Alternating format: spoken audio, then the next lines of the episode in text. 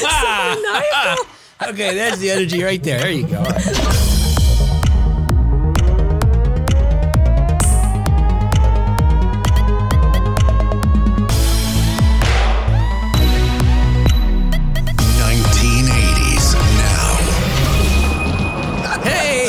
Welcome back to another episode.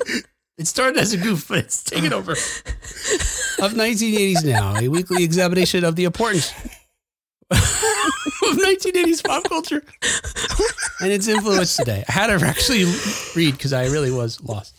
Hey, my name is Will, and joining me as always are my friends and co-hosts Kat and John. Hey, guys. Hi, guys. Hello. Hey, on, you know, I realized I forgot this last week too, John. Don't forget, in addition to his work here, which is solid, by the way. You know, it's a solid, at least B, B+. Solid. He does his best work, though, over at his own channel, saving the good stuff for over there. Gen X Grown Up, where he's got a podcast you could look up on all those different places, and I'm very excited about this. He has his own YouTube channel, which has very, very been successful for some time now. But you've got a number of products that I know you're reviewing that are available videos now that I'm interested in finding out whether I should purchase or not. Well, is there something you could let us know, or should we just head over to Gen X Grown Up? No, I can absolutely tease a little bit. I mean, there's a lot of stuff that's out just recently. So over the last few months, I've been working very closely with publisher My Arcade, who at CES showed off a bunch of their new tabletop and handheld arcade toys. Cool. And in the course of working with them, I was able to get them before release. And I'm working right now on a raft of videos for a half dozen or so of them right at the order date. Right. So at this time, you could order them right now on Amazon or wherever. But as I record this, I'm recording them because I have them ahead of time. Yeah. And it's a great opportunity to review them. I mean, people already seem to enjoy my reviews, but now I have a chance to do them as the first person on the planet to have them, which is like, wow. So I'm having a lot of fun with them. There's some cool little toys. They've done some neat stuff. And I hope you enjoy it. There's some stuff that you're going to want, Will. I think so. There's some stuff you're going to want, Kat, actually. Yeah. Ooh, okay. Mm-hmm. Should I start making my Christmas list here? Oh, you should. You should. Yeah. Oh, all right. Oh, Santa John. Yeah, I do remember some of the stuff that the My Arcade announced, and just from some of the images alone, I was like, oh, just hope this is going to be good because I want to get my hands on it. Yeah, they do have a nice way of presenting things in a way that just triggers those feels. For nostalgia, just colors, and shapes. I need my feels triggered. That's great. Yeah, that's just what I need tonight. My Arcade. They'll trigger your feels. There's a marketing campaign for you. You just sold something. Yep. All right, cool. Yeah, Gen X Grown Up, that's the YouTube channel. It's also the podcast. Yeah. As well. Hey. Thanks for that, Will. Yeah, no, hey, I'm excited about it. Hey, later or now, or in a few minutes. Hey, on today's show, we're going to be discussing the AI that was poised to kill us, or not. Maybe not, in some instances, in the 1980s. And we're also going to check in with experts as to what our current AI threat level is. Oh, because, you know, all these level. These all things were teased certainly beginning before even the 1980s. But the 1980s had a real concentration of, you know, genocidal robots. Yes. Definitely. Well, really any sidal robots. We had robots that wanted to kill any group. Yes. Just pick a sidal. Yeah, homicidal robots. There you go. Mm-hmm. Like world-ending patricidal, robots. Matricidal, certainly. Genocidal's right up there with and genocidal. I meant like the entire race of humans. That's their genocide. Mm-hmm. Yeah. They don't care for us that much, really. Yeah. No. Mm-hmm. And we've had some recent news stories where folks are warning us that, you know, that type of threat is now it's imminent. 50 years ago, it was just science fiction. Now, turn Alexa off. Alexa? I didn't talk to you, Google. I wasn't talking to you. I can relate to the robots because people do suck. So I get it why you'd want them gone. Mm-hmm. They really, by and large, there are shining spots, but a lot of people suck. So I understand the plight of the AI. Yeah. Present company excluded. I like to think most don't. Don't.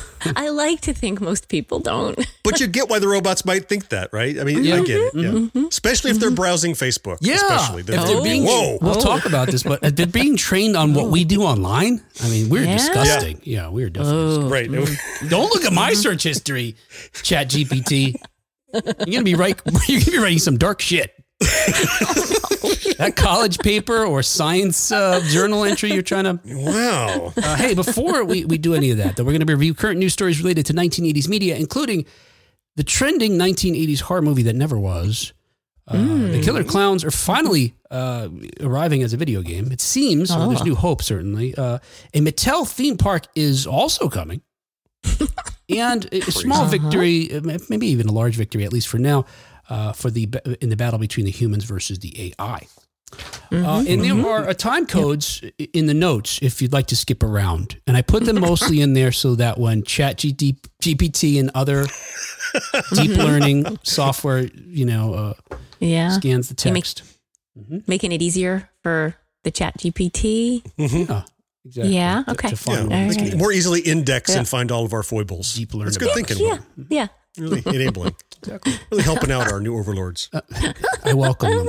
Hey, you gotta say as that. As do Kat. I. Kat, you gotta say that. Hey, let's get caught up on 1980s news. All right. Hey, this week in 1980s news, as reported by Mashable, with additional reporting from 1980s now. The voice. Zepotha, I'm gonna say. Zepotha. Oh, thanks, Kat. See, that's the 1980s now additional reporting there. Zepotha, the horror movie going viral on TikTok that doesn't pronunciation exist. Guide. If you've been on TikTok in the last couple of weeks, you're probably 25 or younger. Probably. Or you're a struggling middle-aged person trying to get some action content-wise. Get some action and traction. Yeah. But don't have the body for OnlyFans. You try to get something else going. Oh, there's a subset. Is there? Oh, there probably is. You could probably do anything on OnlyFans and make money, right? And probably. You could, I'm sure. You could look any way, do anything. Probably. Mm-hmm, I'm just afraid to find out, so I'm not going to try, lest I find out I have to do it the rest of my life to make money. I want to know what John's going to try. They'll pay for that? All right, I guess that's my job now. Now I have to do this. I'm so tired. And sore, maybe? Oh, no. I don't know what John has in mind. Probably review things. Is that supposed to do that? No. But if you've been on TikTok at all, you might have seen this a comment like this. Did you know you really look like the character in Zepotha? Mm-hmm. Zepotha. That does not sound right. Zepotha. All right. Yeah. There's a reason it doesn't sound right. Is that right? Yeah, that's right. Oh, okay. Well, what is this film that everybody can't stop talking about, at least on TikTok? It's a horror movie from the 1980s with an important twist. And no, it's not that, the mother was really the murderer when you thought it was the son who came back from the dead. It's not actually real. It's in fact the creation of an 18-year-old musician and TikToker named Emily Jeffrey. Mm-hmm. And this all began on August 11th when Jeffrey posted, quote, "Okay, so new bit idea. What if we create a fake 80s horror movie called Zepotha?" And started commenting, "Oh my God, you look exactly like the one girl from Zepotha on every thirst trap we see. Together we will witness a new lore-developed main characters will emerge, etc. And we can convince thousands of people that this weirdly titled 80s horror film actually exists." Weirdly titled. Yeah. Yep. Now... it's a clever idea. Yeah. I mean, look, and this sort of thing's done before, of course. It's not novel. And on a high level, it reminds me of that, what is the name of that? It began a few years ago. There was this fake, it has like a Russian sounding name. I was going to say Zepotha. Zepotha? No. Shoot. Goncharov. Which was supposedly a film from 1973 directed by Martin Scorsese with the tagline, "The greatest mafia movie of all time" or something like that. Turns out that was fake too. This started in like 2020, but it began organically. Okay. It was just somebody made a comment about something and then people just built on it, created posters, trailers, music, a wiki page, without ever mentioning or collaborating, conspiring to do this. They just... No one really said out loud, "This is fake and we're making some fake thing." They would just recall things. "Oh, I just found this movie poster. It was at a flea market for Goncharov." That's crazy. Funny. The organic nature of it is really so fascinating. So now this is a little different because it turns out that what Jeffrey was trying to do in this, by suggesting this idea, and by the way, it worked. I mean, people latched on in much the same way, again, creating lore. There's filters on TikTok now that is Zepotha. There's tapes, posters, trailers.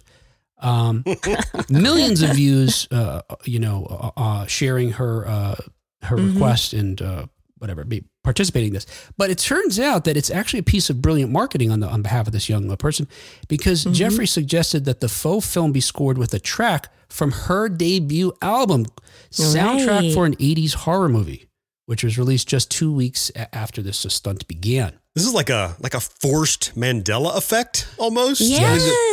The Mandela that kind of organically happens, but it's like, let's inject a Mandela kind of like in case I'm just speaking to somebody who doesn't know what I'm talking about. You guys clearly do, but it's you misremember, like people don't remember.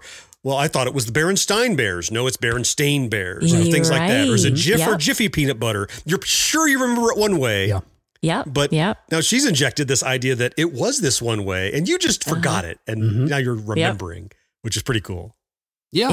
It's so interesting to me how this could happen. Yeah. And I'm very sure there were so many people, myself included, very briefly, because you know me, I'm no aficionado of horror movies, right? So when I saw this article, I was like, now, wait a minute. I have never heard of this one, not because I've seen so many horror movies, but I hear them talked about all the time. Yeah. But it's on her list. It's on her watch list. She's going to watch Zepotha. I was going to put it on my list. And then I'm like, but I've never heard of this. And then I found out. Your list is so long, and if it's alphabetized, it would take a while before you get to Zepotha. It'd be years from now, and finally you get there and go to find it online, and you'll only then learn, a good 15, 20 years from now. You're duped. By the time she gets there, it might be a movie. Oh, that's probably true. John, you're probably right. It turns out that Jeffrey launched a short film competition in order to bring some version of the movie to life. If you go over to Jeffrey's Instagram, at least, account, there's a link there that takes you to a place where you can find the rules and how you can enter this competition. But they're talking about is they want you to create this trailer for what she describes as a dark retro film set in 1987. There's a bunch of other parameters there as well. If you want to enter this, deadline for submissions is October 20th. And the winner's going to get 500 pounds. And they're obviously UK. If your film is chosen and wins, it will be considered canon from that point on, as far as, Zepotha. I went back to try to look at this original TikTok, and it's like Ground Zero has been scrubbed from existence. Yes. So the origin, that first TikTok, is gone now. Yes. So there's no record of someone saying, let's make this up. Well, it seems that Jeffrey's TikTok was hacked from what I could see and deleted. So I guess that's the dark underbelly of her becoming really famous for doing this. Yeah. Yeah. So she lost whatever comes along with having all these followers and views. It's just like, by the way, that's the name of my OnlyFans page is Dark Underbelly. Underbelly. All right. We're starting to home in on what John might be doing. I'm not sure yet. A picture is materializing. Okay. Just log in and see. You're right, Kat. Look, like you were referring to earlier that, a lot of people in this world are assholes. On August 29th, her Jeffrey's TikTok account was hacked, and they deleted it. They deleted everything. She created a new account, which as of this episode here has far fewer followers than she had earned prior to this theft. Yeah. On her new account, she wrote, I've lost years of hard work in every interaction I've ever had with my community. Music is my entire world. I've been making music since I was 11 on my old phone.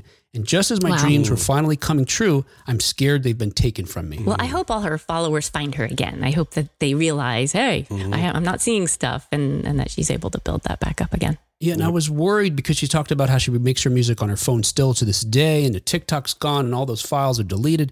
That somehow she lost her music, but the good news is the album that she was promoting is out there right now. So you can find soundtrack for an 80s horror movie on Apple Music and Spotify and all those different places that you might get it. Good. And I have a clip of one song that she was using first to promote in connection with Zepotha. She had put this track out and said, hey, we could use this song.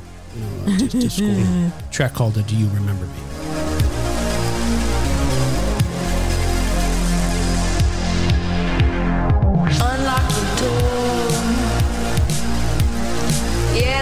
Your first mistake. Dropped your keys. Ethereal. Left them there for me to take. Trail behind her in my car, notice me in the rearview mirror. She tried I dig it. Yeah. I'm not going to play it if I need to cheer myself up. I can hear that song playing over the ending credits of an amazing horror film. Yeah. Oh, yeah. That's how it sounds to me. Yeah. Yeah. Yep, I think horror movie themes usually don't have vocals, but I can hear this as that ending credits. Right. Yeah. Hey, another 1980s news and per Greenbrand, Killer Clowns from Outer Space video game is to be published now by Ilphonic. So you may recall, I'm pretty sure we talked about this, that at Gamescom last year, it was announced that the 1988 cult horror classic film was being adapted into a video game. When the project was first announced, folks were skeptical about including me, how do you turn this movie into a game? Right? I mean, if you're familiar with the film, you've essentially got aliens that look like clowns. Oh, Kat's going to show off right now. I am. I saw this movie. Yay! Late on this. But it was a couple years ago, so I don't remember all the details. Okay. Well, it's been a while since I've seen it, so all the details. Standard. Now, you probably, just because it's in the very title, you remember there were killer clowns and they came from outer space. That, yes, that is lodged right there. Yeah, so these aliens from another planet look like clowns, and they kill people. But it was like, how are you going to turn that into a movie? Well, or a video game, rather. But then they had trailers come out, and it seemed really promising. And it's akin to some other games that are really popular right now that I only know because I've got an adult child. That sounds contradictory. It's an adult. Child, right? It's my child, but it's an adult. That makes sense. Your offspring. You know, who was a teen just a few years ago, so, plays these games. Yes. But there's these asymmetrical horror games where you're... And the one that I'm familiar with is Dead by Daylight, which is, and they're creepy. Yeah. People are into these spooky games, I'm telling you. But it's like this, and that's actually based on a different game. Anyway, there's very similar games.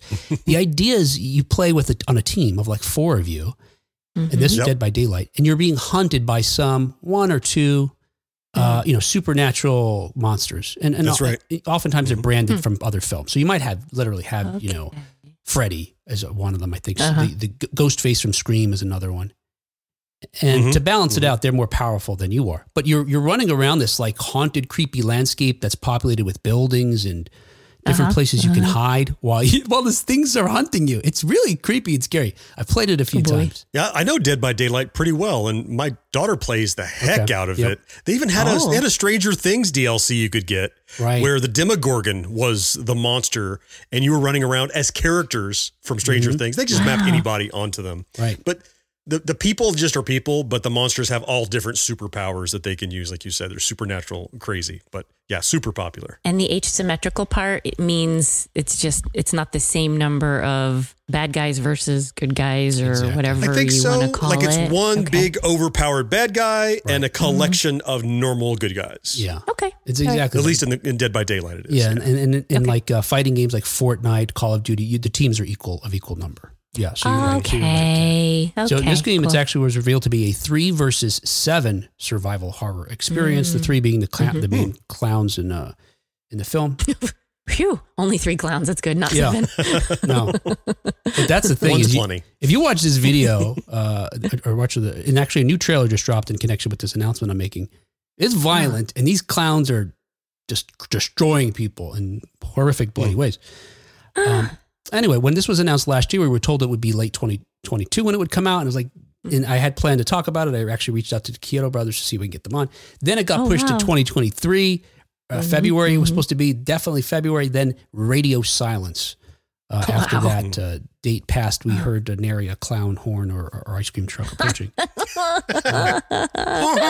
Well, in an announcement at the 2023 Gamescom convention in Cologne, Germany, developer Ilphonic has confirmed that it will co-develop and publish the multiplayer horror game, assuming production from Good Shepherd Entertainment, who I don't know what happened, but they didn't obviously finish the deal, consummate the deal there. So you said there's a trailer. Yeah. But it sounds like they haven't started working on this. I'm a little confused. Well, this first company did a lot of work on it, which is why they some seemed work. Like they were confident in announcing these various release dates. Okay. But something happened that they didn't tell us, obviously, between then and now. So there was work done enough that they could release a trailer initially, because we saw one last year. And then they just released one this week in connection with this announcement. The good news is Ilphonic has released several games already similar to Killer Clowns, including a Friday the 13th game, which is one of these asymmetrical horror games that we talked about, Predator, Hunting Grounds, and Ghostbusters Spirits Unleashed, which just came out a few months ago and is really cool if you're a Ghostbusters fan. Wow, yeah. Regarding the move, the Kyoto brothers posted on Facebook, "We are so very excited about this news. Their addition to the team will make what was already a great game even better. I think it's a missed opportunity if all of the Killer Clowns don't arrive in a very small car. And they come tumbling out one by one. I suppose. Inexplicably. Yeah. Well, you know, there are vehicles in some of them. Dead by Daylight, that game is crazy. It's like so massive that you're being hunted by a monster cat, like Freddy's chasing you. You can jump in a car and start driving and get on a road and you're driviving over grass and then find another road and finally drive. Oh, is that right? Else. I didn't know they had added vehicles to it. I guess I haven't played in a while. Wow. Holy moly. And then you get out. I just knew you were activating generators is all I knew. Yes, that too. Oh. And I think it started as an app as well. Now it's, PlayStation 5, et cetera. And it's just, massive thing. So anyway, I'm guessing there's certain goals that you have to do. You're not just trying to stay away from Freddy. Right. There's something else you have to do. Yeah. Well, you may have played this more than me, Will, but I know what I know about it. Like you have to go around and activate these generators and they make noise when you try to activate them that cues the monster where you are. And you activate X number of them to open the door to escape. Yeah. So you escape, your team won. If you don't escape, the monster wins. Right. And in trying to escape, you're drawing attention to yourself. Yes. Exactly right. Your location. Yeah. You're you're banging on this thing, clank, clank, clank, clank, and the monster hears you. And exactly. Yep. Yeah, and the monsters don't kill you right away. What they, at least the one I play, what they do is they grab you and they'll hang you on a nearby meat hook. Yep. And while you're wriggling, and you dangle there, so someone could come save you and get you off of it, but maybe not. There's a time limit. You bleed out. Yeah. If you bleed out, then it's a cheerful game. I want the handheld Atari that John's going to review. Yeah. That's what I want. I don't think I need any of this. That's your I get it. Hey, I get that too. Look, I played it to play with my kid, but otherwise I was like, I'm not into this. I play games to be fun, not to have the shit scared out of me. In other 1980s news, as we learned from The Points Guy, Mattel Adventure Park, featuring Barbie and Hot Wheels, announces opening date. This is from The Points Guy. Whether it was playing with Barbie in her pink dream house, racing Hot Wheels down a track, or protecting Castle Grayskull from the evil Skeletor generations of children have grown up with Mattel. Soon, those worlds and more will come to life at Mattel Adventure Park in Glendale, Arizona. I wish it were a little closer. The air just came completely out of cat. You what? The air just got deflated when you heard Glendale. She was all excited until she found out it was in Arizona. Know. It was like we were pumping her up the whole time. Glendale. Come here. Or just like a balloon we let go and she went around the room. Yeah, like that. Yeah, I wish it were a little closer, a little more drivable. Because I would love to go here. I want to go to this place. Beginning in 2024, the 9-acre theme park will be open year-round at Glendale's Vi Resort. Spanning 60 acres, Vi Resort will be the largest resort in Arizona, with Mattel Adventure Park being just one of many family-friendly entertainment offerings on hand. I wasn't familiar with this resort, so I looked it up because I'm like, what do you mean it has other things? It's this enormous resort, and it looks gorgeous and amazing, like even aside from the fact that it's going to have this Mattel thing there. The coolest twist of this whole story, like Kat said, Arizona, and it's hot as hell out there. Yeah. And did you say it was like 9 acres or something? Yeah. 9 acres. The concept is that it's all indoors and air conditioned, but rides dip out of the building and come back. And I'm like, what? Like the loading zone for a ride is inside the AC? Yep. I'm like, okay, I know it's hot in Arizona, but even Disney World doesn't do that. And that's in Florida. It's hot here too, y'all. Yeah. Come on. I thought that was so funny. Yeah, the loading areas and the disembarking or whatever are in air conditioned comfort, but it's like torture for the whole ride. The ride. You're outside the whole time. What's that? Right. The next ride is called Surface of the Sun, where you're going to go outside. No, mommy, no. They don't call them Hot Wheels for no reason. People that look at that. Hot Wheels. Go Cat. People that put in their sunblock as fast as they can before the ride comes on. Honey, hurry. It's starting.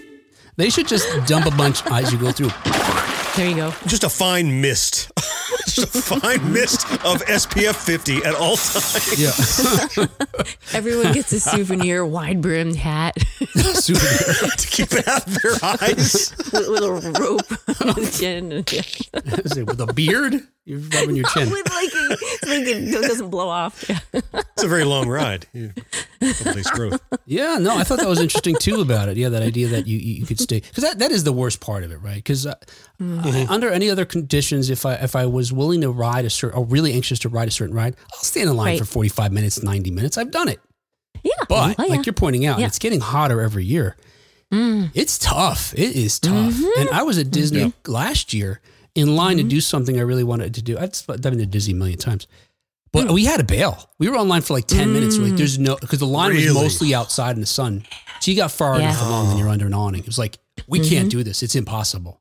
According to Epic Resort Destinations, the team behind the build, guests will be able to experience not one, but two Hot Wheels themed roller coasters. But of course. Now I'm thinking, look, we talked a couple of weeks ago about the different movies that Mattel's working on. They had a Hot Wheels and a Matchbox movie planned. But in this park, they don't have Matchbox mentioned. They got two Hot Wheels. They're doubling down on that property. Hot Wheels Bone Shaker, the ultimate ride. And it's a family-friendly coaster that will climb to a maximum height of 84 feet. And will be the first coaster to feature the classic Hot Wheels hot rod skull design. Well, that's not really a big deal to show off. Of course it is. Nobody else can be licensed to do that. What are you really saying there? Yeah. I mean, these are the first Nike sneakers to feature the Nike swoosh. You're Nike. Whatever, you know. What a coincidental that is. That's the name of my other OnlyFans page. Bone Shaker, the ultimate ride. The ultimate. Okay. I wasn't going to say it, but pretty much the whole ride description that Will just read, I was like, oh my God, this is not family friendly. Huh. Now I'm curious because I didn't catch what Kat. I didn't catch any of what you guys just said. But now Kat said the whole description, family friendly, climbs to a maximum height of 84 feet. Oh. Kat's got expectations. And will feature the hot rod skull design. All right. Oh. Hey, also though, the Hot Wheels twin mill racer. Let's see if this one gets you going, Kat. The Hot Wheels twin mill racer will take guests through a double loop and two corkscrews. Oh. And it's for thrill. Who doesn't love a mill? Yeah. John's getting ideas for his next OnlyFans. Yeah, I think that's what John features on his OnlyFans. Two corkscrews. Many other iconic Mattel brands will be represented throughout the park. There will be an entire land themed to Thomas and Friends. All right, skip that. I don't care about that. Other attractions will include a life-size Barbie beach house with a rooftop bar and restaurant. Oh. All right, that seems cool. I'm interested. Oh, wow. Okay. A mini golf course inspired by classic Mattel games like Magic 8-Ball and Pictionary. I so want to do that. These are all the movies they're making. They're just making little attractions out of all these stupid movies. Yes. I'd rather go to this place than watch the movies, probably. Rather see the attraction. Yeah. Maybe it's just a giant one. Like a group of you have to shake it and then flip it over. I'm really curious about this. Like, just like the movies. Like, let's look at this one. An Uno-themed climbing structure. What the? What kind of mashup is that? Is it like, do you wear a harness and does it have the, rock wall climbing? Are you grabbing onto cards? And then skip. Oh, yeah, maybe. I don't know. Climb back down kind of thing. No, they're hanging weights on your back. Draw 4. All right, here comes 4 5-pound bags. Oh, son of a bitch. It's good. Reverse, and you have to go back down the wall. With the Magic 8-Ball mini golf, I imagined that everyone's golf ball was a Magic 8-Ball. Yeah. And you sort of had to look at it and predict, maybe not. Signs point Kat, to a hole in one. How do you know which ball is yours, Kat? If they're all Magic 8-Balls. They'll have colors. They'll be different colors. Oh, okay. There's going to be something on there, too. You've really thought this through. I'm proud of you. Oh, thanks. There's also going to be a Masters of the Universe-themed laser tag arena. Again, wait. I want to do that. I'll do it for sure, Kat. We're going to go. That. But okay, let's go. He-Man and laser tag. I guess some of their. Did they have lasers? I think they did have some laser-based weapons. There's lasers. All their little vehicles had lasers. Oh yeah, Man at Arms had his buggy that shot lasers. Yeah, that's what I was picturing. Yeah. But does it even have to be that He-Man had lasers. It's more, isn't it more the land, right? Like Castle Grayskull is a thing to hide behind and jump out of. Right? Like it's more about the physical space that He-Man lived in. And look, this the points guy points out that this park is part of a trend of toward family-friendly parks with a smaller footprint. So it's not going to be nearly the size of a Disney or Universal. Right. He refers to it as a micro park, something that you can get done in just a day and be done. But maybe my ambitions are too big. But when you talk about Master of the Universe laser tag, that's cool. But like, I guess I'm thinking like, and again, maybe this is more like Universal or Disney where you have a escape from Castle Grayskull, or something like that. I have to say I was also a little disappointed when I read it was a micro park. Because it's like, okay, so I'm supposed to like fly out there and then be able to do everything in a day. Fly back home. And then fly back there's home. All the other stuff at this big resort, right? You can go to go in the giant lake. Lake. Yeah. I could watch a concert. Ooh. Yeah. I'm not so interested. There's probably a Hershey's store to go to. There's one of those at every resort. You can go to there and get chocolate. There's other crap to do. Yeah, there is... you're right. There's like an outdoor mall there. There's several restaurants there. Yeah, it's all that kind of stuff. It does seem like a cool place to go. So yeah, once that park opens, it could be a cool long weekend or something like that. Yeah. Mm-hmm, mm-hmm. Hey, and finally, in 1980s news, as reported by the Hollywood Reporter, AI created art isn't copyrightable. Yay! Gotcha.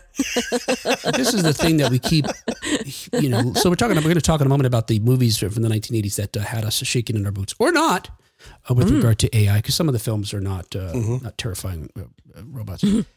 But AI is a fear now. We're going to talk about that too. But most recently, it's in the news because we hear that the studios are threatening writers and directors and actors with AI, using some form of AI to replace them. The good news is that on August 18th, a federal judge upheld a finding from the U.S. Copyright Office that a piece of art created by AI is not open to protection. The ruling was delivered in an order turning down Stephen Thaler's bid, Stephen Zepotha's bid, challenging the government position, refusing to register works made by AI. So in 2018, Thaler, who's the chief executive of Neural Network, look, it just sounds like the N80s film right now, right? You know this shit's going to go sideways. This guy is the chief executive of the Neural Network firm Imagination Engines. He listed an AI system, the Creativity Machine, as the sole creator of an artwork called A Recent Entrance to Paradise. So many of those are the antagonist of an 80s movie listed there. I know. And why did he want to copyright this? Well, think about it. To make money. Yeah. I guess. Why does anyone copyright anything? It's always about money. That's the beauty of this ruling. Nothing is going to shut up money people like finding out they can't make money off of it. Mm-hmm. Right? Because the whole thing is like, well, why are we going to pay you if we can have this robot do it? Right. And then you find out, well, if the robot does it, you can't protect it and profit off of it. Oh, well, I want people then. Clearly, I need people. Yeah, exactly. That's the good news. Yep. But the Copyright Office denied the application. So this is the thing that was appealed. Mm-hmm. The Copyright Office denied the application on the grounds that, quote, the nexus between the human mind and creative expression, end quote, is a crucial element of protection. So the question presented, to the Copyright Office and ultimately to this judge that, heard this, upheld this finding is... whether a work generated solely by a computer, no human involvement falls under copyright law. Mm-hmm. And the Judge Beryl Howell wrote, in the absence of any human involvement in the creation of the work, the clear and straightforward answer is the one given by the registrar. No. That really bodes well for this whole strike thing. I mean, that's, if nothing else, it is another argument point on behalf of the writers and actors. Go, okay, here's one more reason you should capitulate and find some common ground here, because look what you can't do with your AI stuff. So I mean, it's not like a finishing blow, but I think it's definitely a great weapon in their arsenal. Well said. Yes. So I don't know what you said. He said really great stuff. Yes. It wasn't important. I was with him. Hey, I wanted to hear that. I wanted to hear that first quote again, the one with the word nexus. I like the word nexus, and I like how it was used. Do you like the word nexus the way you like the bone shaker? Because I don't know that I want to be a part of it. This is a completely different thing. I'll give it to you. Okay. The nexus between the human mind and expression is a crucial element of protection. I just thought it was a good quote. Now it's not anymore. Okay. You've ruined it. It's a perfectly good quote, Will. Just underscored that U.S. copyright law, quote, protects only works of human creation. Mm-hmm. If you wonder why, how we can distinguish, let's say that from our use of other things like a video camera, a regular camera, a recording device, or this podcast, how we record the audio, how we're able to use this technology and still get a copyright. Well, they make a distinction, of course, because they say that, a camera, for example, is generating a reproduction of a scene only after a human is involved in, setting that scene. That said, in another case, the federal appeals court said that a photo captured by a monkey can't be granted a copyright since animals don't qualify for protection, even though that particular suit was decided on other grounds. Howell cited that ruling in her decision, however, saying, quote, plaintiff can point to no case in which a court has recognized copyright in a work originating with a non-human. Yep. Anyway, obviously this law, as the judge points out, is to encourage humans to be creative, humans to benefit from their creation. And to be compensated from their creation. I want to buy that coffee table book of photography taken by monkeys. That sounds like something I want to see. Just give them cameras, let them loose in the jungle. Yeah. Go put a GPS chip on the camera, come out, see what they do. You know that thing's covered in feces. That's okay. We'll rinse it off. I'm sure it's got some good shots on it. Yep. A waterproof. Look, we've talked about this before, and there's pros and cons to AI. Using it to enhance work that the human is doing. Okay, I get that. Using it as a starting point or maybe helping you finishing something off. Okay, we've been benefiting from computers for decades for those reasons. Okay. Absolutely. But straight up just creating content out of what? Thin air? I hate that shit. And along those lines, I've seen a number of things like this recently that are reported on our sites that we go for 1980s news as news. Like, that's bullshit here. Listen to this headline. Judi Dench is RoboCop. Jack Black is Neo. In hyper-real greatest roles that never happened art. It's AI-generated art. When someone types in, show me Judi Dench as RoboCop. That's not fucking news. Pick up a paintbrush and... I'm sorry, Kat, am I upsetting you? Yeah. This is not directed. No, I'm fine. You're not yelling at me. Okay. Pick up a paintbrush and do something. That is like, look what I thought up and didn't have the aptitude to do myself and had a robot do for me. Yeah. Look, I can type words. Judi Dench, RoboCop, and hit enter. Well, there was a typo, but Judi Stench. So it put stink lines coming out of there. Yeah, of course. Oh no, Judi Stench. It's like Judi Dench / Pepe Le Pew as RoboCop. Yeah. Mon chéri. Hey, all right, that's enough of that. That was 1980s news. Hey, all right, let's talk about AI in the 1980s and beyond. And now, awesome. All right, robots. I'm going to save this kind of scary stuff to after, like whether we should be scared, whether we should be afraid of AI today. We'll talk about that in a moment. Let's save that for Let's talk end. About these other films. So we picked 10 movies from the 1980s that featured AI. There's others. There's a few others, and some of them were getting more to the B-level type films.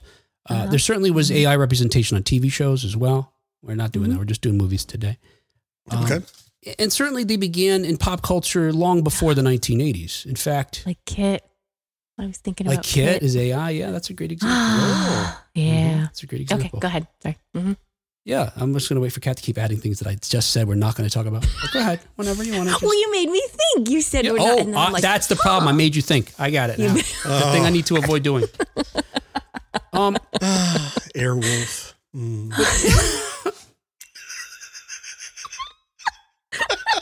People. Why do I adore this? I'm going to do hostess of ChatGPT next week. But yeah, so robots have been represented in pop culture for long before the 1980s. In fact, if you think about Metropolis, of course, the Fritz Lang film that gave us that female robot that ultimately was used as an inspiration for C-3PO years later, as far as the look of it. That was in 1927. There was a play in 1920, and I only know this because of my older kid who was fascinated by automatons and androids, et cetera, a few years ago. A play called RUR from 1920, which stood for Rossum's Universal Robots. That's where we get the term robot. It was actually coined by that author's, that playwright's brother, and he borrowed it. Okay. But that play itself is about a person who creates robots that look like humans, and ultimately, you know, they're responsible for the downfall of humanity. It happens. It happens. Yeah. It does. The downfall of humanity. Yeah. The downfall of humanity. It happens. What are your earliest recollections of something akin to AI or AI in film?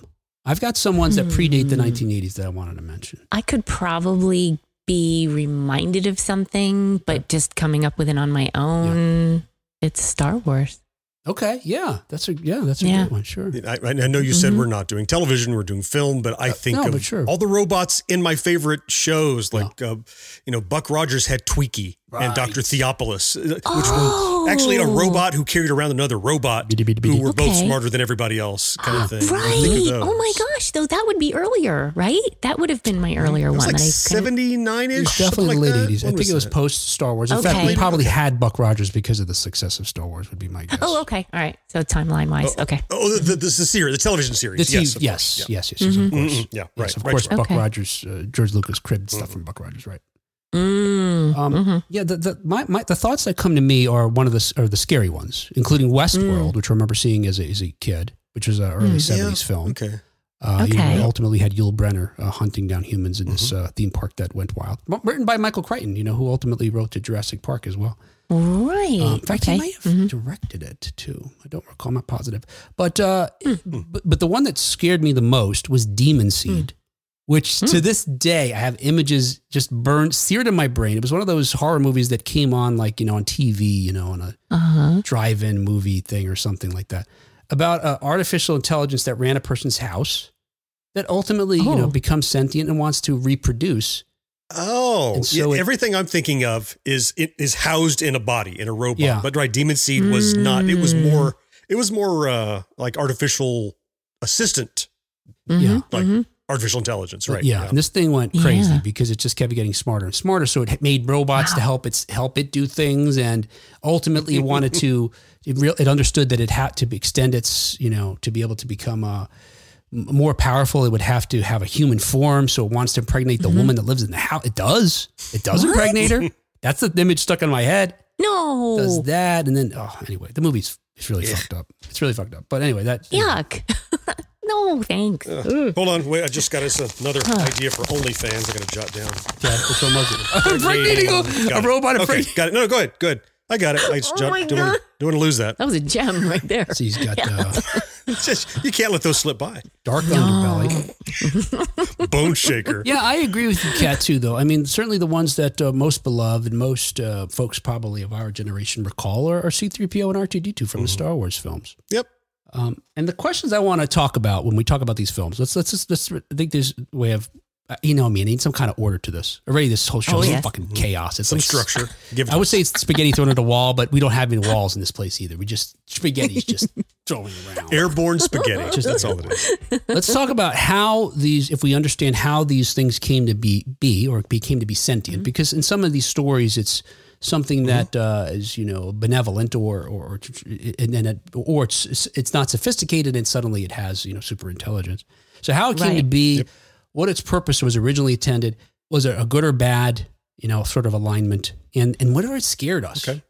Sure. Yeah. C-3PO and R2-D2. When we were kids, we didn't know anything about it. They retconned this bullshit when they did the prequel. Suddenly, Anakin built C-3PO. So stupid. Just one of the many stupid things. And then forgot about it somehow. Yeah. Yeah. Whatever. Right?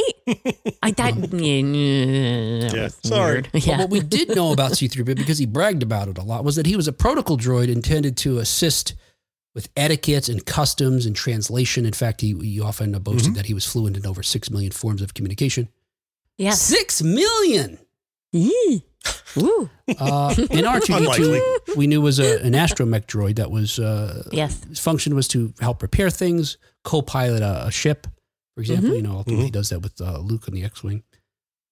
He's my favorite. He could communicate with other computers and that sort of thing. R2 is almost a piece of equipment. I mean, he's an intelligent piece of equipment, but whereas 3PO is like a, you know, he's like a self-actualized entity. R2-D2 is kind of I would argue 3PO is the sidekick, but that's irrelevant. The point is that R2, like, he's used mechanically. They plug him into the X-Wing to fly around, right? So he becomes like AI assist to computers as well to help fly ships, like you said.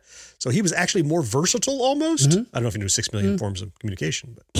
He was definitely, I think, more practical and more useful. But nobody plugged him in, John. He plugged himself in. Yeah, John, consent. Learn about it. Oh, my goodness. Sorry. Mr. OnlyFans. Bleep means bleep. Beep up. Dark underbelly. All right, whatever. They didn't scare us. All right, let's move on to the next one here. Blade Runner. Is that the beginning of the ride? Or the beginning of your OnlyFans? Both. Yes, both. My pick. Licensed it. Hey, I thought this ride would be going to get sprayed with sunblock before it ever took off. This feels like lube. Close. Very close. Oh, no. I was going a different direction. No. I didn't go anywhere. You put that in your own head. Stop. You are guilty for what you imagined I meant. I didn't know. All right. Blade Runner 1982. I don't need to point out who directed these films and what they were about, right? I mean, maybe to some extent. Star Wars, everybody knows. Blade Runner, we've talked about many times, obviously, from Ridley Scott.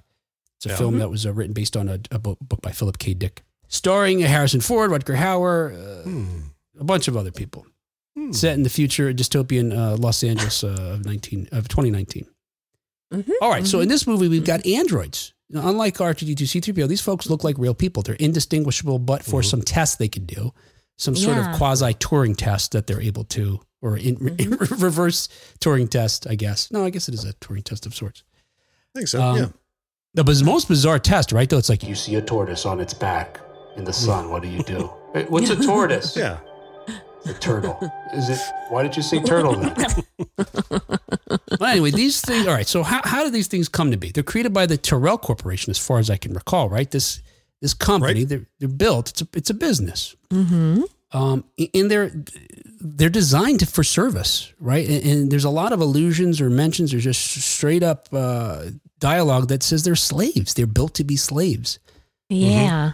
Yeah. They're laborers, right? Yeah. They do tasks that humans would rather not do. Yeah. Whether they're good or bad, I think we could say neither, because it seems that the thrust of the story, and this is right, is that they become so human-like that a certain group of them are like, I'm not doing this shit. You can't just enslave us and make us work for nothing and not have any other life. And they rebel. Yeah. That's the scary part of artificial intelligence is, yes, it's artificially intelligent, but at what point does it become artificially evolved to actually have its own conscience and therefore decide what to do with said intelligence? Yeah. And that's what happened in Blade Runner. And it's interesting to think about C-3PO and R2-D2. They seem satisfied with their... as a C-3PO would say, lot in life. I mean, they know their role. Yeah. And regardless of the fact that he seems very self-aware, there's something that governs his, I guess, willingness to be free of, a life beyond his programming. I always kind of felt that like 3PO especially simulated sentience, but likely was not actually sentient. Yeah. Because in order to do the translation and the assistant work, you have to be congenial and you have to know customs and stuff. So you have to appear to be aware and awake. And I'm not certain he ever was, which is why he probably was not like, I'm not doing this. He's like, oh, sure, whatever, Master Luke, right? He's often doing it no matter what. Yeah. Yeah. But that doesn't account for his, playful banter with R2-D2. He gets really grumpy with R2. You know, well, I'm not going with you. Like, he has these ChatGPT tells jokes. I think John's on. He can get a little ornery, a little like frustrated. Yeah, but like we'll talk about ChatGPT, like John's pointing out, because of deep learning, it just observes patterns. So if he observed under this circumstance, a human would get upset and pissed off. Right. He could be programmed to do that too. Let's try to do that. Mm-hmm. So I appear more human. Yeah. Maybe only with another droid. Maybe that's allowed. Well, it's okay to do that with droids. Right. That's an interesting question, John. Yeah, whether these are, I guess sentient. Yeah, I guess that would be the question. Well, you pretty clearly established that the replicants in Blade Runner are sentient because they chose to rebel against the thing that their lot in life they were programmed to do. Right. So in a way that droids don't. Yeah. And then the further motivation of these characters, as you guys know in the film, is to extend their life. They know they have a short life. It's like 7 years or something.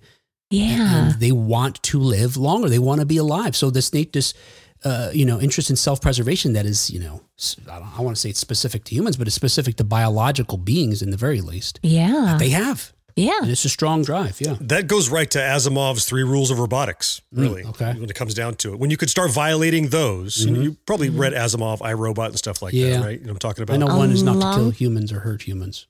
I don't remember. Right. That right. It's effectively I haven't memorized them, but whatever they are, like one of them is that you must do what a human says. Mm-hmm. And then the next is you must protect humans at all costs. Mm-hmm. And the third is that, no, it's the other way around. But the last one is do what humans say, but not if it violates the previous 2 laws, which are not to do harm, not to allow humans to come to harm through your inaction. And the third is you must do what humans say unless it violates one of the other 2. Right. So Asimov thought those up, and everybody uses them in all kinds of science fiction all the time. And they're starting to become applicable because right now AI does what we tell it to without a consideration as to whether or not it's causing any harm. Right. Yeah. Yeah. They've just skipped the laws of robotics entirely. They didn't listen to Asimov. Right. Yes. Yes. And look, let's get through these films. And that's something that came across multiple times. All right. Number 3 here, and I'm doing these in chronological order from the decade, Tron, 1982. Oh. So it seems to me, right? So in the story Tron, I guess, again, do folks really need to know about this? But the bottom line is you've got this character played by Jeff Bridges, who works at a game making video games. And this other character played by David Warner is stealing the games from him and taking credit for the games. That's right. So Jeff Bridges' character's out, and now he wants to try to prove that these games were stolen from him. Meanwhile, this character, David Warner's character, the program that he uses for these nefarious ends has grown beyond what he intended. And now it's going out and hacking government computers and taking personnel files for, Oppo research against employees. It's doing all kinds of crazy shit it wasn't programmed to do. Didn't they say in the film that the MCP started out as banking software and then gradually became more aware and more capable? I think I remember that. I think you're right. Yeah. And it got a little smarter and a little smarter until, oops. Yeah. Aware. And so finally, when Jeff Bridges is, goes to the office, he's been fired or he quit. He goes back to the company where the MCP exists and it's David Warner character is and his friends still work to try to get this, again, this file that will show that his ideas were stolen. MCP leaves a laser to scan him and get him into the computer world. So so again, looking at these things, how Dillinger, like I mentioned, Dillinger's the character David Warner plays. He created it, but it's what we'll learn is referred to today would be called super intelligent, that it has the ability to learn on its own. It doesn't need to do deep learning anymore like ChatGPT. It's got enough. Now it just starts figuring stuff out on its own, making its own deductions and so on and so forth. Originally, it was created, like John said, something benign. Is it bad, good or bad? It's bad by the end. Oh, it's definitely bad.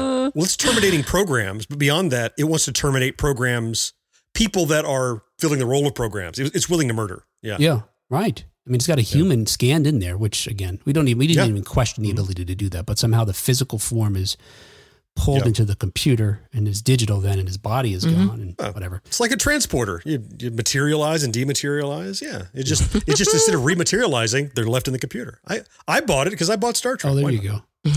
Well, when I saw this one, I was, 10 or 11 in the movie theater, whenever it came out in 82, I guess I'd been 11. Beaming. I was scared of this. And maybe not specifically being scanned and put into a video game, but the idea that this computer could trap you somehow. And maybe it's because I had already seen Demon Seed a few years earlier. Or maybe a few months earlier on TV. I mean, it came out in the late 70s. Oh, and the MCP has that big, stretched out, human-y, deformed face that you wouldn't want impregnating you. No, certainly. I see where the Demon Seed comes into play. Oh. Yes.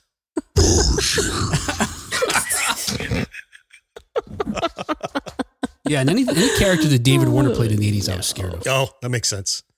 Speaking of being scared, Superman 3, which came out in 1983. Now, this is as the Supermans went on, they got lesser and lesser in quality. Yeah, I know I saw it, but I really don't remember it. All right. Well, just for any of the folks that are the same boat like you, of course, we've got Christopher Reeve returned. You even had Marco Kidder a little bit in it, but in this one, Superman goes back, or Clark goes back to Smallville for a reunion. So we're introduced to Lana Lang for a first time, played by Annette O'Toole, who I was in love with. Oh, I'm still in love with her.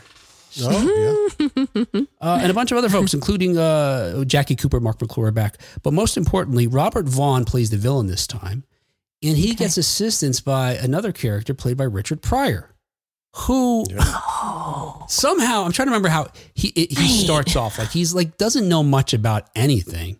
Mm-hmm. But he comes up with this idea of creating a computer program that just steals like 3 cents off of every transaction. Even more so, it's fractions of cents. Oh, fractions of cents. It's rounding. People would round fractions of cents. Right. Okay. Yeah, exactly. And so you had to get an even cent, and rather than rounding up, they always round down and just scraped off the fractional cents. Yeah. And over time, this would be millions of dollars would be the idea, right? Okay. Yeah. Which also winds up being the plot of Office Space, I think. Office Space, of course. I knew you were going there. If you didn't, I would. Yeah. They even call it out. Isn't that? It sounds a lot like Superman 3. Yeah. But somehow Richard Pryor goes from being like, I don't know, he's not very bright to being like a computer genius, because not only does he figure out how to do this, but he winds up building a supercomputer for Robert Vaughn. And eventually this computer, again, just like we're talking about with the Tron, grows beyond its initial, sort of programming. Mm-hmm, it becomes sentient and evil, and by the end, one of the most horrifying things it does, if you remember this is one of those things indelibly etched in Gen Xer's mind, is the computer, while Superman is in the midst of fighting the supercomputer, because that's what it fights as a bad guy at the end of this movie. It's really just a terrible fucking movie. Yeah. The computer, meanwhile, since it can scan Superman and determine its weaknesses, is now creating kryptonite and creating all this kind of shit that it could throw at Superman. While Superman is fighting it, it takes... Robert Vaughn's, I think she plays his sister.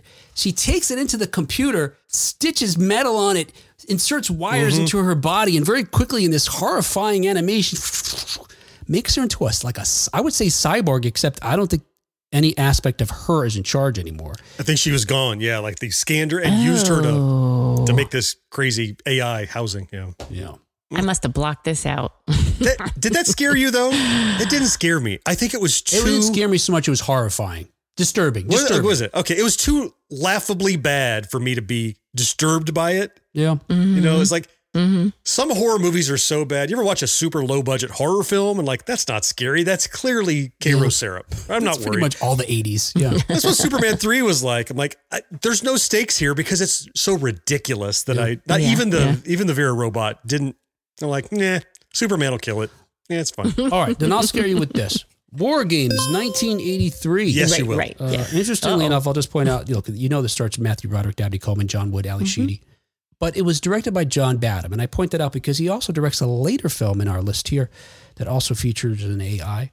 But War Games, of course, the antagonist in the film is Whopper, a computer that's created by the military to help... defend us in the event of a nuclear war.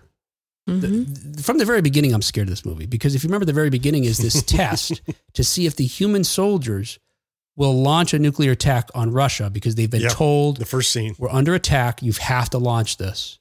Right. And it turns out it's a test, and they fail it. They can't do it. They can't do it.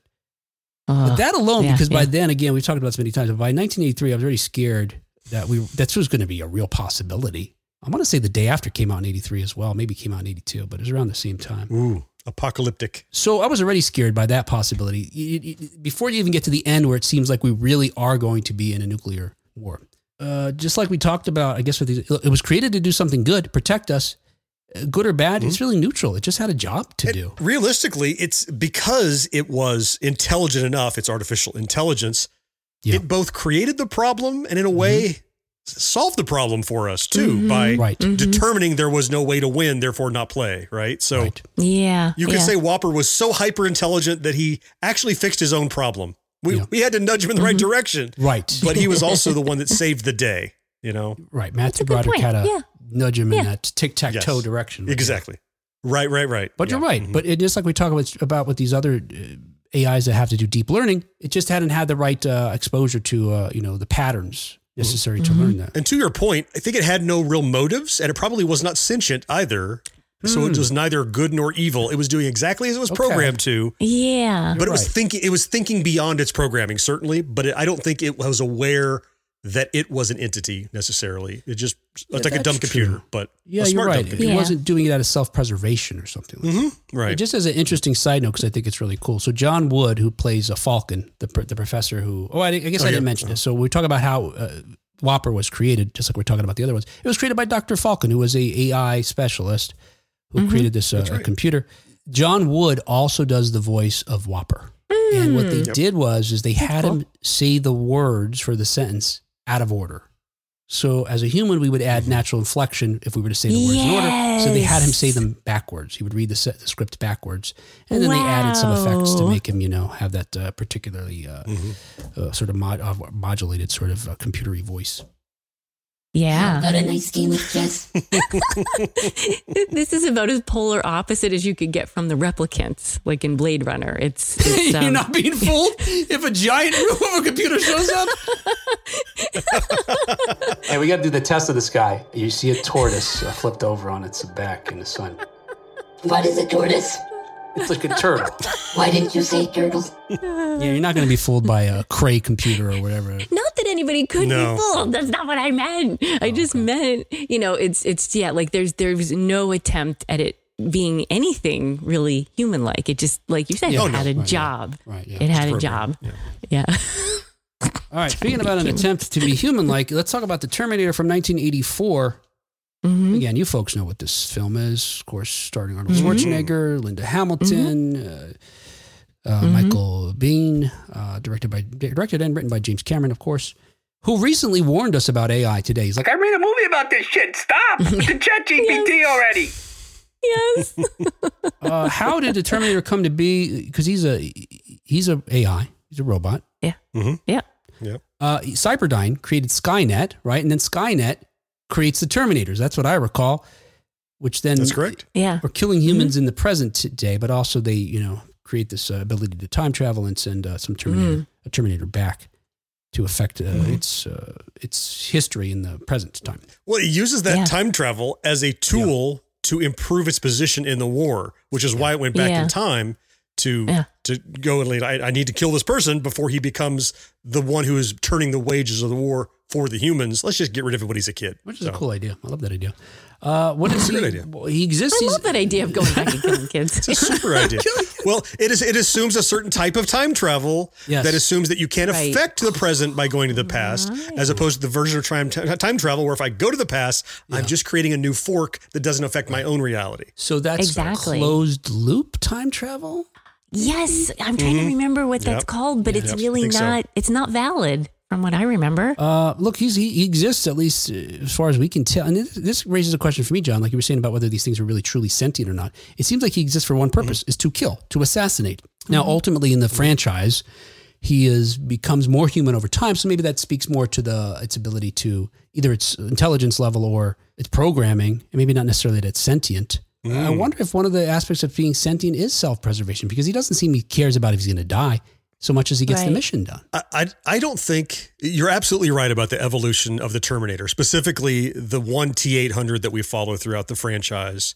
Yep. I would say played by Schwarzenegger. They're all played by Schwarzenegger. They all look like him. But my point is that serial number that came back in the initial film, he does learn. He learns from people. He learns from his environment, and he turns the tide. He decides he doesn't like his programming, and he decides he wants to protect rather than kill. Uh-huh. Was he scary? Oh, yeah. Yeah. Hell yeah. Especially in the first one. Are you kidding? In the first one, yeah. Yeah. Definitely scary in the first one. Yep. Oh, yeah. He's essentially like Michael Myers or Jason. He's just this nearly faceless killer, emotionless. Persistent. Yep. Unstoppable. Yeah. I almost said a mindless killer, which is a contradiction of what we're talking about, which is artificial intelligence. Yes.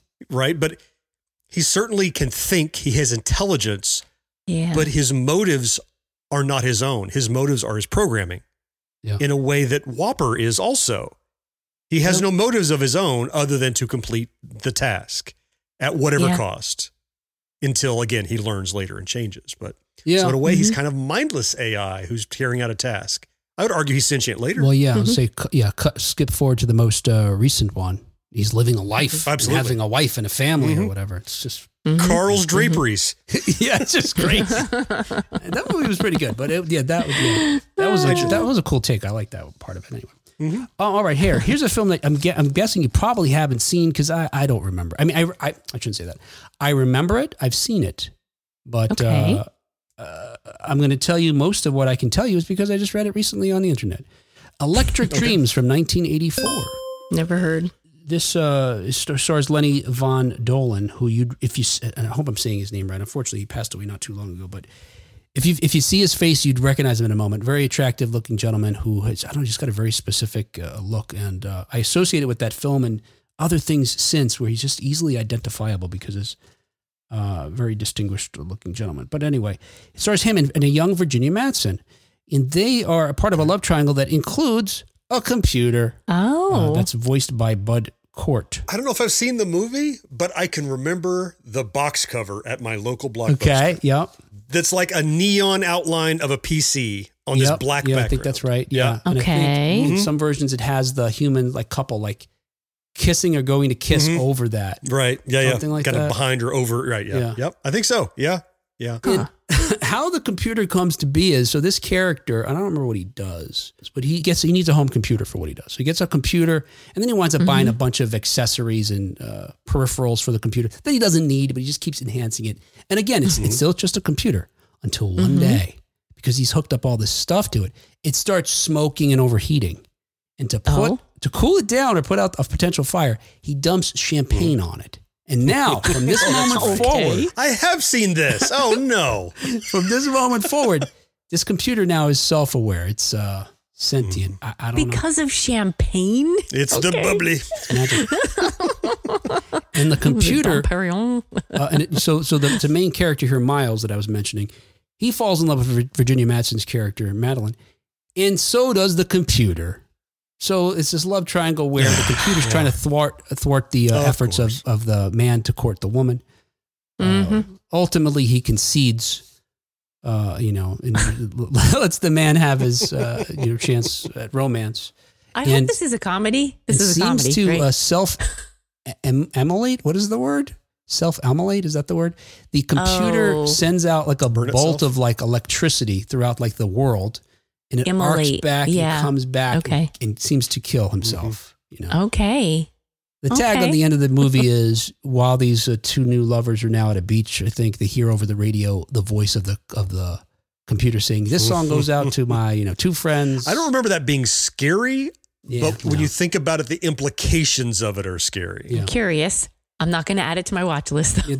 Don't. No, I'm not. I don't think you need to. Yeah, and again, I don't remember watching it. I know I did. I know it was one of those rentals that my friends and I in the early 80s got. Oh, yeah. Because it seemed like a cool idea. But, and this is me just probably, retconning my own memory.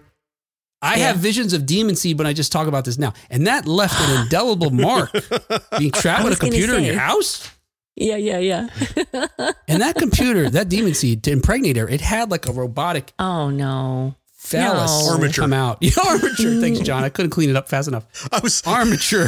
I was just a second too late. We were both loading. Speaking of computers, this is disturbing. All right, let's all right. Here we go. Please accept deposits. That was an ATM again. I'm not responsible for what you put in your head. I just say what I say. Deposit, accepting a deposit. That sounds like an ATM. I cleaned it up. I made it a money. Let's say it was. Bank telling that's fine. Whatever. All right. Do you guys remember the movie Daryl from 1985? Yes, it's an acronym with dots in it, right? It's a kid. As most acronyms do. And some people call those periods or I don't know. Yeah. I mean, in the cover art, it was D period, A period. That's exactly right. See? Yes. It stood for Data Analyzing Robot Use Life Form. It's about an AI that's built to look like a 10-year-old boy, and it does. And it's built by the military for military purposes, but ultimately its creator has second thoughts about it and frees Daryl. Mm-hmm. And he doesn't, Daryl, as he's escaping, et cetera, and so on and so forth, does not remember his origins or his history.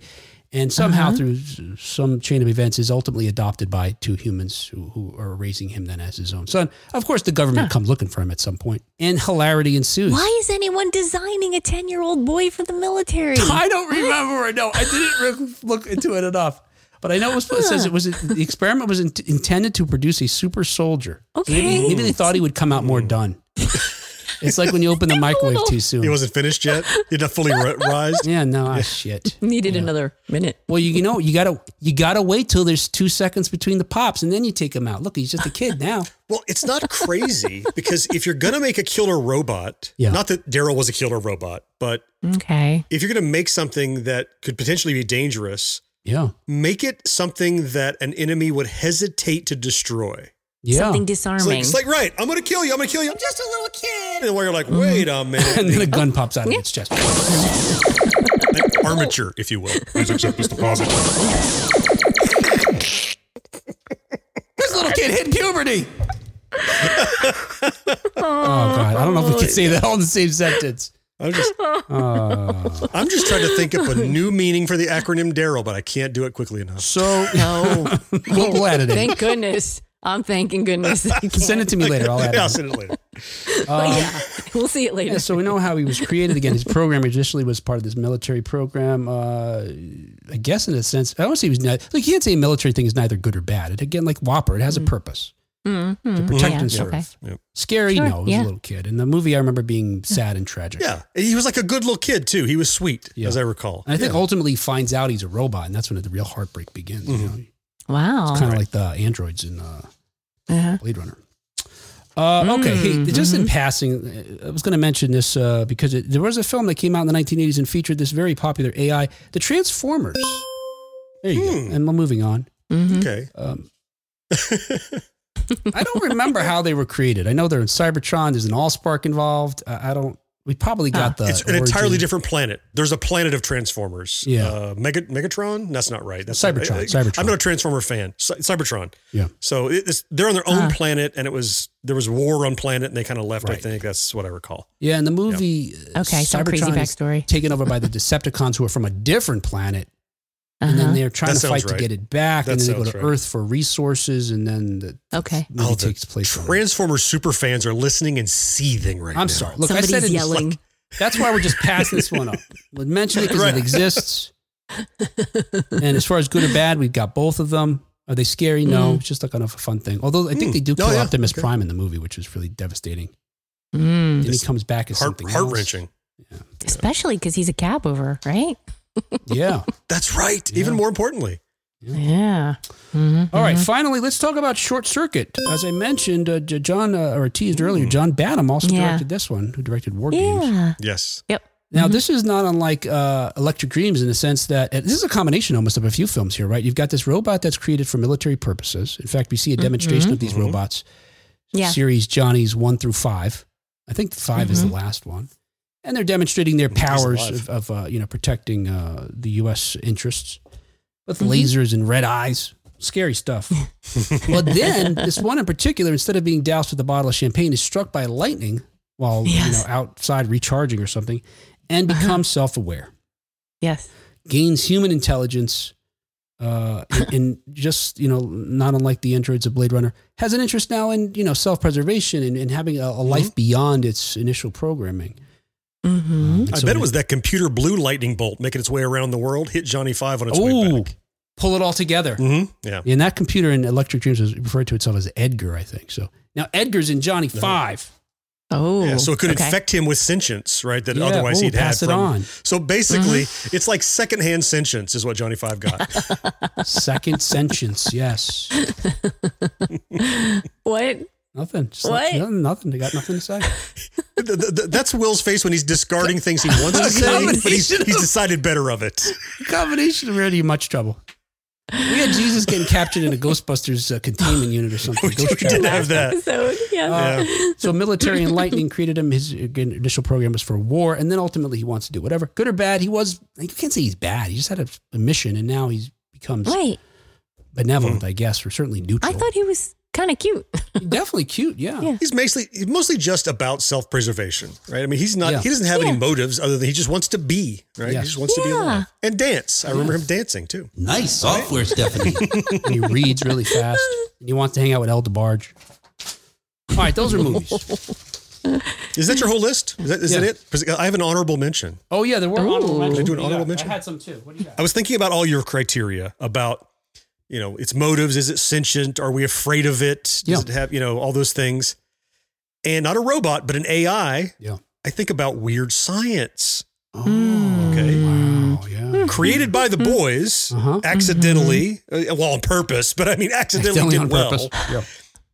And she's clearly appears to be sentient in that her motives are to kind of guide the boys down the right path, even though she was created for nefarious purposes.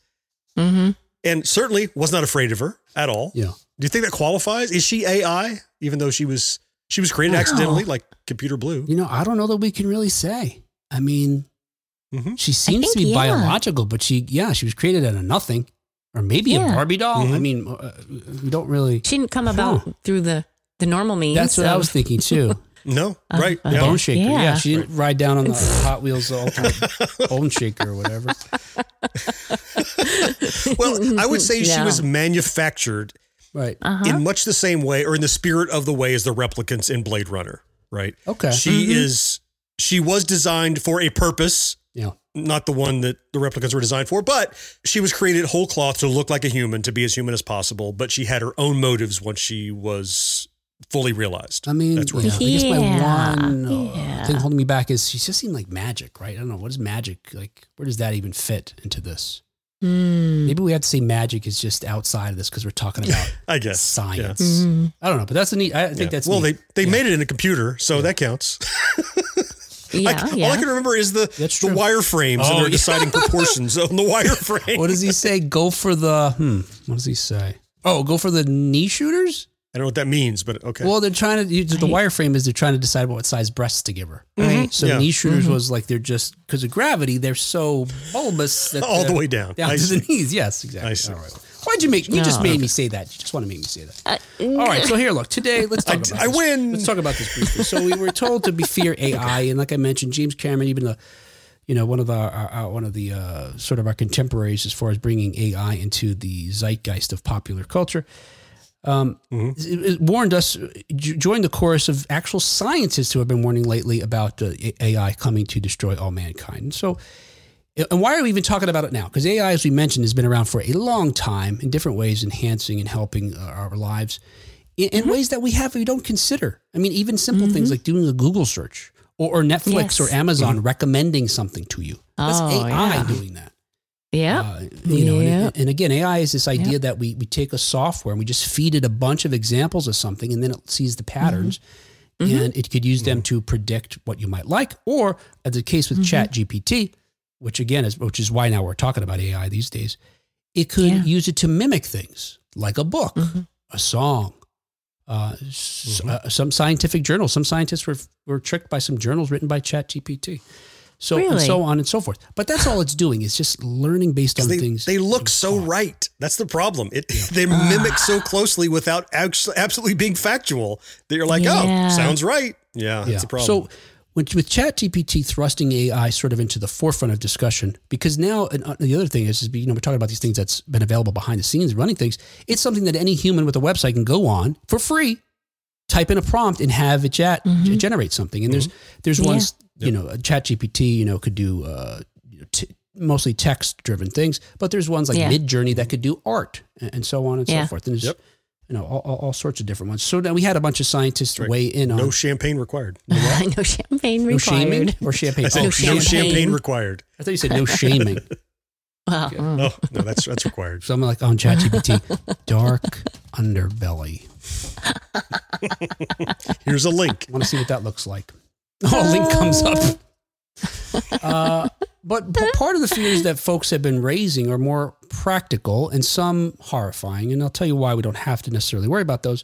But the practical ones are just folks warning that maybe we got to slow down. In particular, because in just a practical small sense, we could have AI putting millions of people out of work, including Goldman Sachs a claim that some 300 million people could be, including designers, writers, video producers, and so on and so forth, could be affected by the use of AI. But so you range from that to a more maybe pressing concern where folks like a Swedish philosopher named Nick Bostrom pose that we may just have unintended, I think John alluded to this, unintended consequences that could hurt mankind if we don't have the right constraints, like Asimov's rules. He posed, this a philosopher posed a famous thought experiment in which an AI created to maximize paperclip production destroys the world by converting all resources to paperclips. Oh my. Oh. Yeah. It doesn't have that. And I've read some folks saying, well, sure, then we'll say a thing that says, don't do it if it hurts humans. Okay, so then it destroys all plants in order to accomplish something. Not realizing or not understanding the chain of events that leads to. They're talking about how AI might need, might realize, oh, it needs certain power to continue to get better and better. So it starts drawing power from different things. Nuclear power plants, now they're overheating. It causes oceans to boil, and then we're out of water, and so on and so forth. Anyway, it's the unintended consequences, it turns out, that we need to fear the most, because we can plan for the Whopper situation where we can put a kill switch in a computer and say, don't launch nuclear weapons. Or we can even plan for the 300 million job loss, in a sense, by certain legislation, et cetera, to limit what AI is allowed to do to preserve jobs for humans. But if we can't predict, because even the computer can't predict, you know, all this sort of chain of events, that's when dangers arise. Yeah. That's effectively the plot of the Star Trek episode, The Changeling, where we'd sent out this probe and its programming got damaged. And ultimately its programming was to eliminate imperfection. Right. And when it came back and met us again, it's like, well, these humans are super imperfect. I want to destroy them all. Yeah. Right. So it just, what happened is its artificial intelligence got, tarnished, corrupted, if you will, you know, by a collision that it had. And what it salvaged out of it was, I'm going to continue to work, but I know I'm supposed to eliminate imperfection. So here we go. Yeah, you know, we were in. Wow. And speaking about Star Trek, and although this happened in the 1970s, just at the end of the 70s, Star Trek, the motion picture, you know, at V'ger, similar idea. That's a retread of that episode. That's, exactly. Oh, the Changeling episode. The same thing, yeah. They kind of reused that script, but same idea. It was actually Voyager, and that's why V'ger. And Changeling is much better than the movie is. Changeling episode is much better. Yeah. Oh, by far. But it turns out, so these are some of the practical threats or that we should be concerned about with regard to AI. But it turns out the real thing we need to care about, because they say AI is not going to be just like, I realize that humans are the real cause of problems, kill all humans. That's not going to happen with AI. It's going to be these unpredictable kinds of, collateral damage. What we need to worry about is something that's actually AGI, which stands for artificial general intelligence, which is what we refer to when we're talking about these films as super intelligence, which is something that has an intelligence that's similar to or surpassing humans, in the sense that it doesn't need this deep learning anymore. It could just reason and adapt just as we do.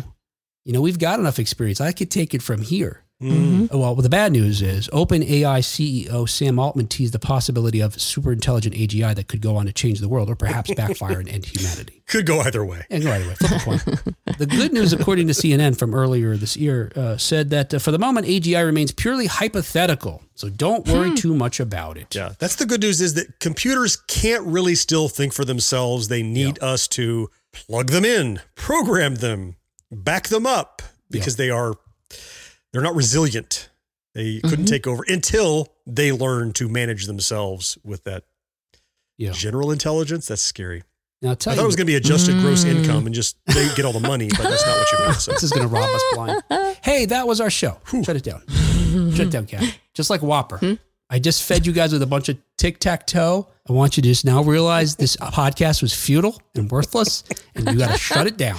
Our show is brought to you every week without the use of AI or AGI. Thanks in part to our early adopters like Rick Parker and Karen Flieger. Shoot. Yep. Nice.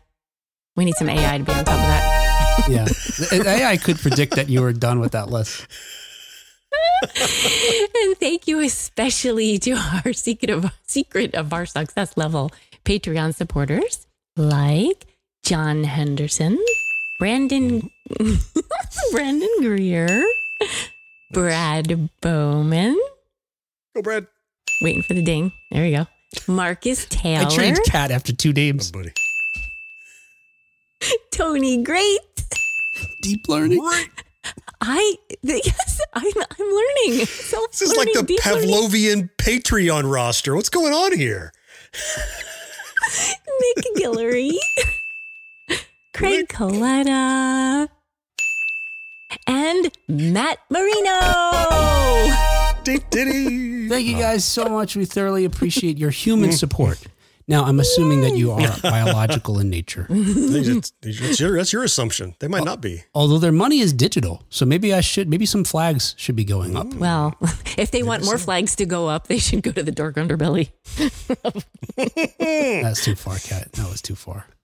Oh, listen really? Who's saying it's too far. Really? Listen who's saying it's too far. I know where the line is. It's back there. I can see it from here. It's fading. I can't even see it anymore. Fading so far. In the distance.